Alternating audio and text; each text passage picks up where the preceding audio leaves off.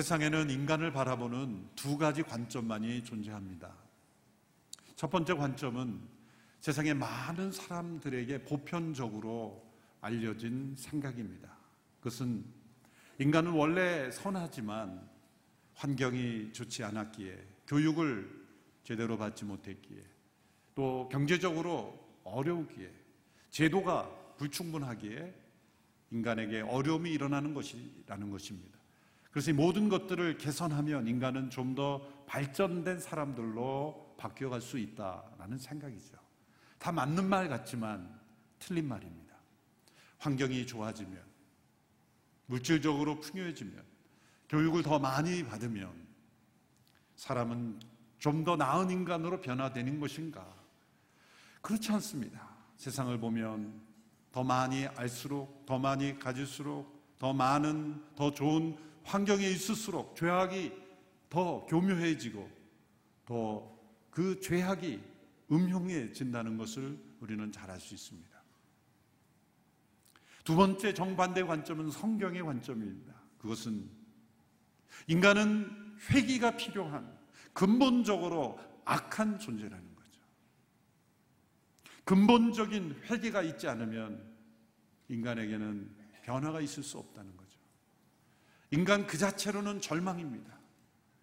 인간에게는 하나님을 알고자 하는 마음도 없으며 또한 하나님을 대적하는 위치에 있으며 인간 스스로는 그 악을 이길 힘이 없다는 것이죠. 회개가 필요한 존재라는 것. 그것이 성경의 견해입니다. 인간에게 필요한 이 회개를 돕기 위해 오신 분이 예수 그리스도이십니다. 하나님 앞에 우리가 올바른 관계로, 올바른 모습으로 서게 하기 위해서 예수님이 오셨고, 십자가에 못 박히셨고, 성령님의 역사심이 우리에게 임한 것이죠. 이 하나님의 은혜가 아니고는 우리는 죄악으로부터 돌이킬 수 없으며, 구원받을 수 없으며, 참된 변화를 경험할 수 없다는 것. 이것이 하나님의 말씀의 진리입니다. 참된 회개란 하나님께로 돌아가는 것입니다. 죄를 떠나 하나님께로 돌아가는 것입니다. 참된 믿음의 대상이신 하나님께로 돌아가는 것입니다. 우리가 섬겼던 우상을 버리고 참되신 믿음의 대상이신 하나님께로 돌아가는 것입니다. 우리를 악하게 치우치게 만들었던 우리의 마음. 이 마음의 정체는 무엇입니까? 우리 인격의 중심입니다. 우리의 마음을 찢고 하나님께로 돌아가야 하는 것입니다.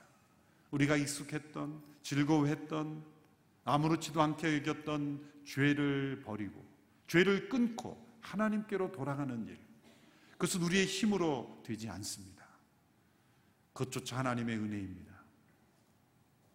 바로 그 은혜가 예수 그리스도를 통해 우리에게 주어져 있습니다. 그리스도의 십자가는 우리가 진정한 참된 회개를 가능하도록 하는 하나님의 은혜의 방도입니다. 그 십자가 앞에 서지 않으면 인간은 참된 변화를 경험할 수 없습니다. 또한 그 십자가 앞에 나가는 자들에게 약속하신 은혜가 바로 성령의 임재하심입니다. 이 성령의 임재하심이 없으면 우리는 참된 회개를 경험할 수 없습니다.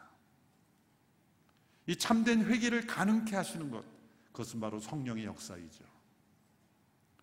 이 마음을 찢는 회개를 가리켜 구약 성경에서는 마음의 할례라는 표현을 사용했습니다. 이 할례라는 단어는 신체 일부를 끊어낸다는 것인데 구약 성경에서는 여러 가지 용도로 많이 사용됐습니다. 예를 들어 입을 표현할 때 하나님께서 모세를 불렀을 때 모세가 하나님께 이렇게 말씀드립니다. 저는 입이 어눌한 사람입니다. 이 어눌하다, 입이 어눌하다는 표현이 언어로 보면 할례받지 못한 입이란 뜻입니다. 그래서 마땅히 말해야 될 것을 잘 말하지 못하는 사람이다 그런 뜻이죠. 또 예레미야 6장 10절에 보면 하나님께서 내가 누구에게 말하고 경고해 듣겠는가? 그들의 귀가 막혀서 들을 수 없다라는 지적의 말씀이 나옵니다. 귀가 막혀 있다. 그것은 마땅히 들어야 될 하나님의 음성을 듣지 못한다. 그런 뜻입니다. 그때 원어로 보면 할례받지 못한 귀다 그런 뜻 그런 의미로 사용되었습니다. 또한 이 단어를 마음에도 적용됐습니다.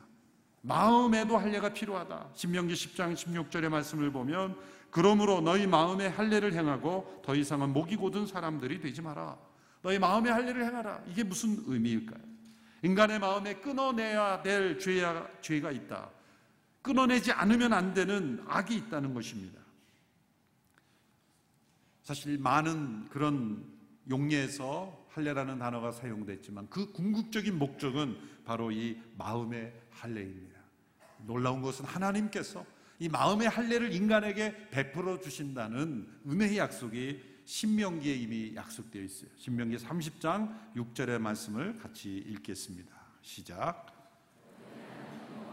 너희 마음과 너희 자손들의 마음에 할례를 베푸시고 너희가 그분을 너희 온 마음과 온 영혼으로 사랑하게 하셔서 너희를 살게 하실 것이다. 마음의 할례를 베풀어 주셔서 우리가 온 마음과 영혼 하나님을 사랑하는 자들로 변화시켜 주신다라는 은혜의 약속, 구약에 나타난 복음의 약속입니다. 구약은 율법이고 구약은 신약만 복음이다. 그건 잘못된 해석입니다. 성경 전체가 복음이죠. 구약과 신약이 유기적으로 하나님의 구원의 복음을 설명해 주고 있어요. 신명기 30장에서 이미 하나님께서 마음의 할례를 베풀어 주실 것이다. 하나님께서는 율법을 명하시는 분만이 아니라 그 율법이 이룰 수 없는 것을 은혜로 우리에게 이루어 주시는 하나님이시죠. 골로새서에서는 이 할례가 세례로 이어진다고 말씀하고 있습니다. 골로새서 2장 11절 12절의 말씀 우리 같이 읽어 보겠습니다. 시작. 그리스도 안에서 여러분은 육신의 몸을 벗어버리는 그리스도의 할례 곧 손으로 하지 않은 할례를 받았습니다.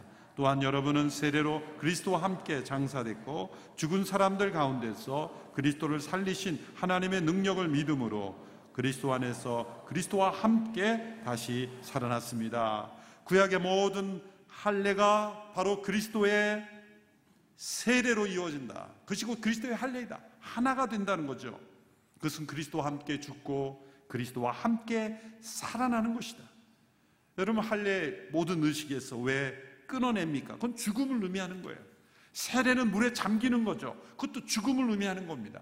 할례와 세례 의식 모두가 다 우리의 옛 것, 옛 사람에 대해서는 죽음이 이루어져야 된다는 거예요.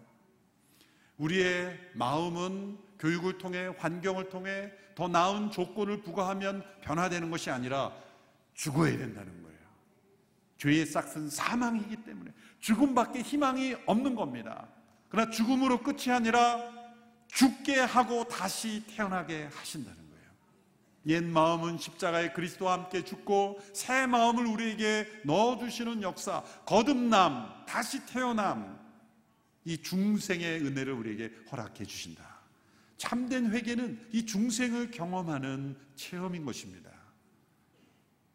옛 마음이 그리스도와 함께 죽고 새 마음을 성령으로 우리에게 허락받는 것. 그래서 그리스도인이 된다는 것은 보다 더 나은 삶을 살기 위하여 결단하며 추구하는 종교적 생활이 아닙니다. 옛 마음을 그리스도와 십자가에서 못 박아 죽고 성령으로 말미암아 새 마음과 새 영을 부여받아 살아가는 인생. 다시 태어나는 인생. 스스로의 결단과 노력으로 다시 태어나는 것이 아니라 성령으로 말미암아 다시 태어난 인생. 이제는 내가 사는 것 아니 오직 내 안에 그리스도께서 사신 것이라 고백할 수밖에 없는 인생인 것이죠. 모든 할례의 의식은 너희는 죽어야 하나 하나님께서 살 수 있는 길을 주신다는 것을 보여준 것이고 신약의 세례는 그 물의 예식을 통하여 죽음을 경험하나 다시 살아나는 것을 의미하는 것이고 그것이 곧 성령의 역사를 통해 그리스도의 십자가 앞에 나오는 모든 일에게 약속되었다는 것을 우리에게 보여주는 것이죠. 이것이 바로 성령의 세례인 것입니다.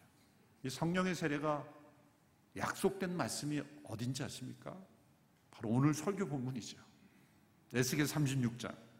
이미 구약 시대에 이 성령의 세례를 약속하셨습니다. 25절부터 27절까지의 말씀 같이 읽겠습니다. 시작. 너희 위에 깨끗한 물을 뿌릴 것이니 너희는 깨끗해질 것이다. 내가 너희의 모든 더러움과 너희의 모든 우상들로부터 너희를 깨끗하게 할 것이다. 내가 너희에게 새로운 마음을 주고 너희 안에 새로운 영을 줄 것이다. 내가 너희 육신으로부터 돌과 같이 굳은 마음을 없애고 너희에게 살처럼 부드러운 마음을 줄 것이다. 그리고 내가 내 성령을 너희 안에 주어서 너희로 하여금 내 법령을 따르며 내 규례를 지키고 행하게 만들 것이다. 성령의 세례가 참된 회개를 가능케 하시는 은혜를 주신다는 거죠. 참된 회개의 변화를 두 마음을 비교했습니다. 첫째, 돌과 같이 굳은 마음에서 살과 같이 부드러운 마음이 될 것이다. 돌과 같이 굳은 마음이라는 건 뭐냐면 돌은 생명이 없죠. 돌은 반응이 없습니다. 돌은 어떤 다른 객체와 어떤 관계를 맺을 수가 없습니다. 그처럼 죄악 가운데 있던 우리의 옛 마음은 하나님에 대하여 무감각하다는 거죠. 많은 사람들이 돌과 같이 단단한 굳은 마음을 가졌기에 하나님을 알 수도 없고 알고자 하는 마음도 없고 전혀 관계없는 죽은 마음 그것을 깨뜨리시고 이제 그 안에 생명이 있는 우리의 살과 같은 반응할 수 있는 느낄 수 있는 접촉할 수 있는 교제할 수 있는 부드러운 마음을 우리에게 주신다는 거예요. 하나님께 기도할 수 있고 하나님을 느낄 수 있고 하나님의 음성을 들을 수 있고 하나님께 나아갈 수 있는 살아있는 마음, 부드러운 마음을 우리에게 주신다는 것이죠. 자, 이렇게 다시 살아난 살처럼 부드러운 마음의 가장 중요한 특징을 오늘 본문의 마지막 구절에서 말씀하고 있는 것이죠. 참된 회개를 통해 살처럼 부드러운 마음으로 변화된 새 마음과 새 영을 받은 자들에게 나타난 특징. 그것이 바로 31절에 나와 있습니다. 그것은 자신의 죄에 대하여 혐오하고 부끄러워 한다는 거죠. 31절의 말씀 같이 읽습니다. 시작. 그러면 너희가 너희 악한 행동과 좋지 못한 행위를 기억할 것이고 너희 보기에 너희의 죄와 혐오스러운 일들로 인해 너희 스스로를 몹시 싫어하게 될 것이다. 싫어하라는 명령이 아니라 될 것이다. 스스로 부끄러워 한다는 거죠. 참된 회개가 내 안에 있느냐 없느냐는 바로 이것으로 평가할 수 있습니다. 참된 회개를 경험한 이들은 자기 안에 있는 죄를 부끄러워합니다. 그것을 싫어합니다. 혐오합니다. 그것을 미워합니다. 악을 미워합니다.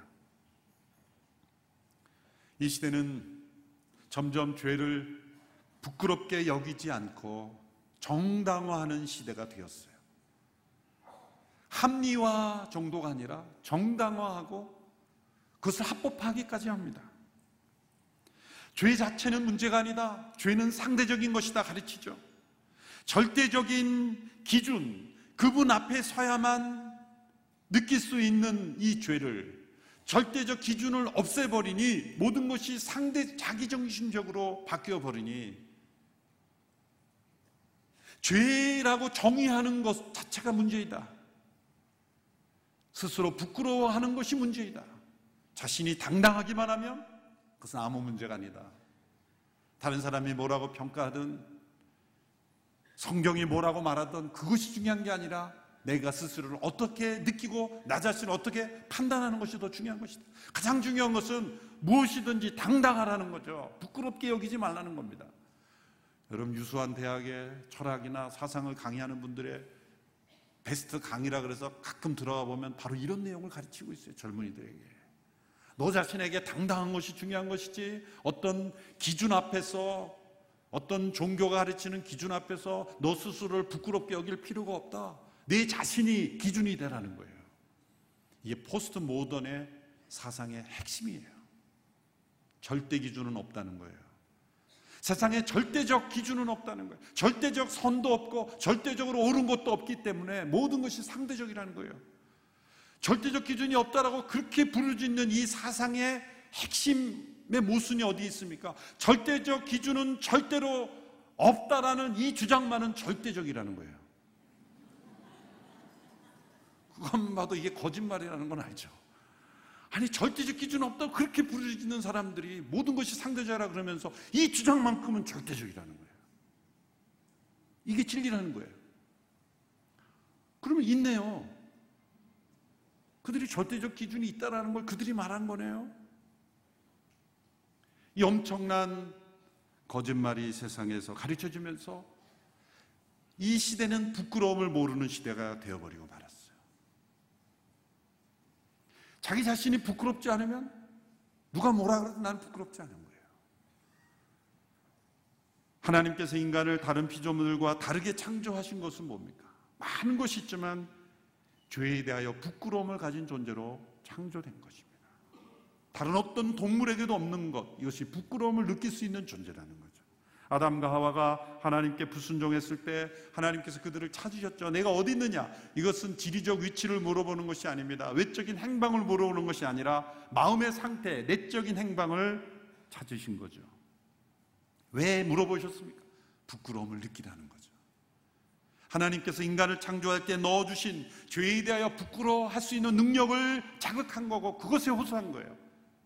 내가 왜 이런 상태에 있지? 라고 질문을 던짐으로써 부끄러움을 느끼고 회개하며 하나님 앞에 나오도록 촉구하신 거죠. 그게 내가 어딨냐라는 질문이에요. 그런데 아담과 하와는 어떻게 반응했습니까? 그들은 부끄러움을 가리기 시작했어요. 무화과 나무 잎으로 옷을 만들었고 나무 뒤에 숨음으로써 자신이 부끄러움을 숨기기 시작했습니다. 그것을 하나님 앞에 부끄러워하고 회개로 나가야 되는데 부끄러워하지 않으려고 감추고 숨김으로써 자신을 정당화하기 시작했다는 것. 바로 이 모습이 우리 현대인들의 모습 아닌가요? 아담과 하와 이후의 모든 인간은 감춥니다. 부끄러움, 하나님 앞에 우리가 죄를 부끄러워하는 것을 정직하게 부끄러워하며 회개로 나가기보다는 감출 수 있는 만큼 감추고 숨길 수 있는 만큼 숨기고 어떻게 들키면 그때 조금 인정하고 들켜도 어떻게 하면 인정 안 하려고 하고 계속해서 그 부끄러움을 감추고 감추고 또 감추는 행위 이것이 회개를 거부하는 인간의 모습이에요. 부끄러움을 피하는 타락한 인간의 아주 자연스러운 반응이죠. 최초 인간이 하나님 앞에서 숨은 이후로 죄 가운데 있는 모든 사람들은 모두 다 부끄러움을 피하여 숨습니다. 하나님 앞으로 앞에서 숨을 뿐만 아니라 사람들로부터 숨고 가족들로부터 숨고 심지어 자기 자신으로부터 숨습니다. 여러분 2단계 도달하면 자기 자신으로부터 숨으면요. 자신이 한 말이 거짓말인데도 참인 줄 생각해요. 옳고 그름의 분별력을 잃어버리는 거죠. 이른바 사실 그 일종의 정신분열 증상으로 들어가는 거예요. 자기로부터 끊임없이 숨으면요. 자기가 한 말이 거짓말인지 참말인지도 구별하지도 못해요. 학식 있고 의식 있고 사회적 이치에 있는 사람들조차도 이러한 문제 속에 들어가는 거예요. 심리 정신적인 문제죠. 그러나 이것은 시작일 뿐입니다. 그렇게 숨어 들어가면 놀라운 것은 그 숨겨진 부끄러움이 자신을 고통스럽게 합니다. 자기 자신을 괴롭게 하고 관계를 깨뜨리고 헤어날 수 없는 감옥에 사로잡히고 더 큰 죄악의 중독으로 빠져버리게 만듭니다. 베스트셀러 소설인 오두막이라는 소설이 있죠. 그 소설의 저자인 폴 영이라는 분이 최근에 많은 간증으로 영상으로 이렇게 하는 것을 들었습니다. 유튜브에 나온 그들의 영상 중에서 그 많은 말 속에 한 문장이 제가 캐치하게 됐는데 이런 문장이었어요. 우리는 감추고 있는 비밀만큼 아프게 된다. 자신의 체험 속에서 자신의 과거의 죄악을 자기가 숨기고 부끄럽게 여기고 회개해야 될 것들을 감추고 살았더니 그것이 자신을 또 다른 고통과 죄악으로 끊임없이 끌고 다녔다는 거예요. 우리는 감추고 있는 비밀만큼 아프게 된다. 아담과 하와가 하나님의 낯을 피해 나무 뒤에 숨어 있듯이 그렇게 숨어 있는 것은 안전한 것이 아니라 위험한 것이며 편안한 것이 아니라 고통스러운 삶의 출발인 거예요. 참된 회개를 경험하지 못하게 된다는 거죠. 왜 하나님께서 인간을 부끄러움을 느끼는 존재로 만드셨습니까? 회개하게 하시려고. 그런데 부끄러움을 감추면서 그것이 안에 깊은 수치심이 되면서 그것이 병을 만들고 우리를 이상한 존재로 만드는 거예요. 세이스 루이스의 영적 스승인 조지 맥도날드라는 분이 있습니다. 그분이 쓴 여러 에세이 중에 부끄러움이라는 글이 있어서 제가 인용을 합니다. 제가 읽어드리겠습니다. 우리는 미래뿐 아니라 우리의 과거에 대해서도 흔쾌히 하나님을 신뢰할 수 있습니다. 지난 일을 감추려 들지 않는 한 부끄러움을 느껴야 마땅한 곳에서 기꺼이 부끄러움을 느끼고 머리를 숙일 준비가 되어 있는 한 우리의 과거는 우리를 해치지 못할 것입니다. 부끄러움을 아는 것은 거룩하고 복된 일이기 때문입니다. 부끄러움은 그럴싸해 보이고 싶어 하는 사람에게만 수칠 뿐 본연의 모습에 충실하는 사람에게는 그렇지 않습니다. 시험에 통과하려는 사람에게는 문제가 되지만 사물의 본질에 도달하는 사람에게는 아무것도 아닙니다. 겸손하게 부끄러워하는 것은 우리 이 문장 같이 읽어볼까 시작. 겸손하게 부끄러워하는 것은 진리의 욕조에 몸을 담그는 일입니다. 참 멋진 말입니다. 참된 회개는 우리의 과거에 대하여 하나님을 신뢰한다는 거예요. 우리 과거에 부끄러운 모습을 죄를 숨기는 것이 아니라 그것을 드러내고 고백하고 하나님 앞에 자복하고 때로 필요하면 공동체 앞에서 고백하는 것은 부끄러워해야 될 것을 부끄러워하는 것은 우리를 해치지 않는다는 거죠. 잠시 수치를 당할지 모르지만 그래서 거룩하고 복된 일이요. 진리의 욕조에 몸을 담그는 것이다. 우리를 자유케 하고 우리를 복되게 하는 것이다. 우리를 해롭게 하는 것은 그럴싸하게 보이고 싶어 하는 마음 때문에 그 부끄러움을 숨길 때 그것은 우리에게 큰 병이 되고 고통이 된다는 거죠. 참된 회개란 마땅히 부끄러워해야 될 것을 부끄러워하며 성령께서 우리를 깨닫게 하시는 죄를 고백하며 그리스도의 십자가 앞에 나오는 거예요. 때로는 필요하면 관계 속에 있는 사람들에게도 고백하는 거죠. 왜 그리스도의 십자가가 우리의 부끄러움을 치료할 수 있습니까? 예수님께서 십자가에서 당한 고통이 큰 수치와 부끄러움을 당한 십자가였기 때문이에요. 십자가의 고통은 육체적인 고통만이 아닙니다. 영화나 사진에서는 다 옷을 걸친 거지만 사실은 나체입니다. 온몸을 벌거벗겨 수많은 사람들 앞에 오랜 시간 동안 고통스럽게 죽이는 사형제도죠. 수치를 안겨주는, 부끄러움을 안겨주는 거예요.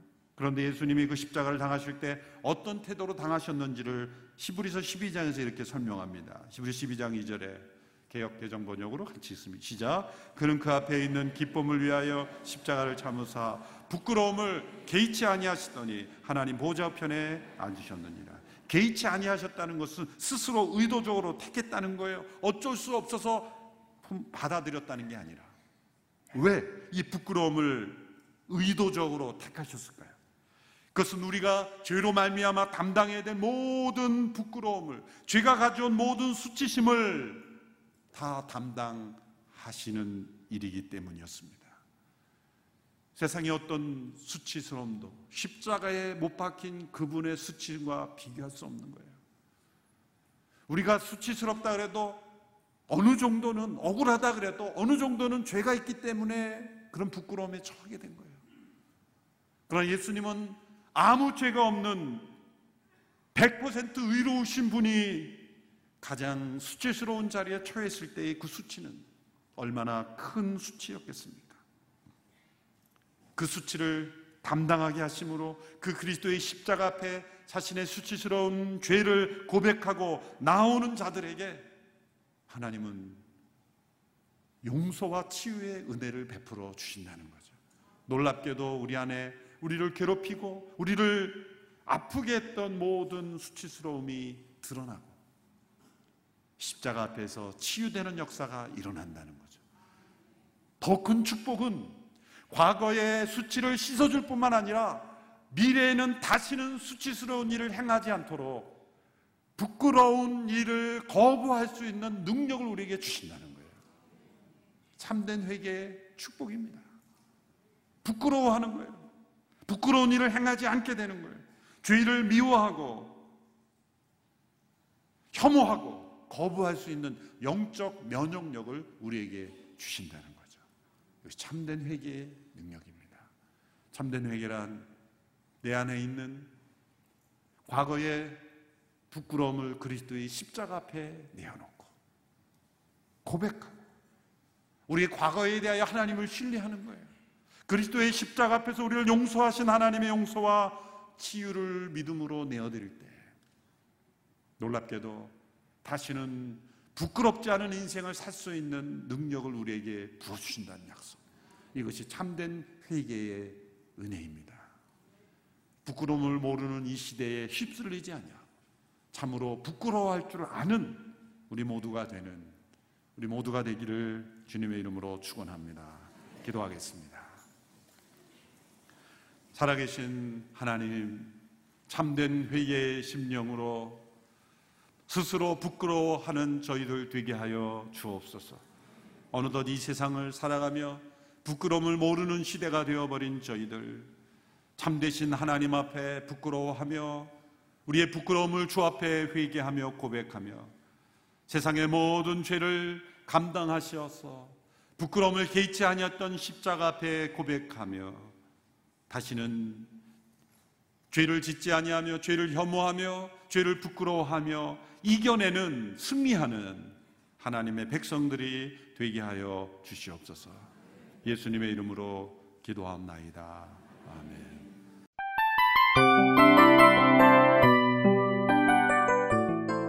이 프로그램은 청취자 여러분의 소중한 후원으로 제작됩니다.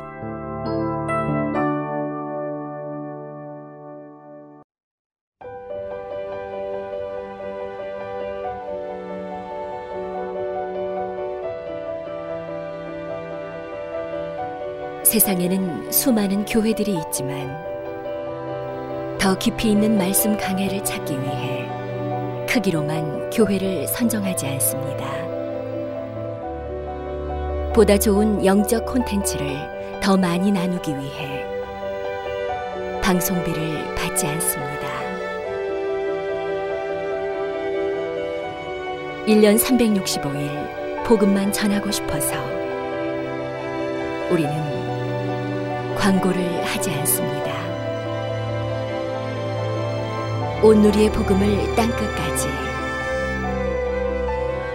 CGN TV와 함께 땅끝 성교사가 되주세요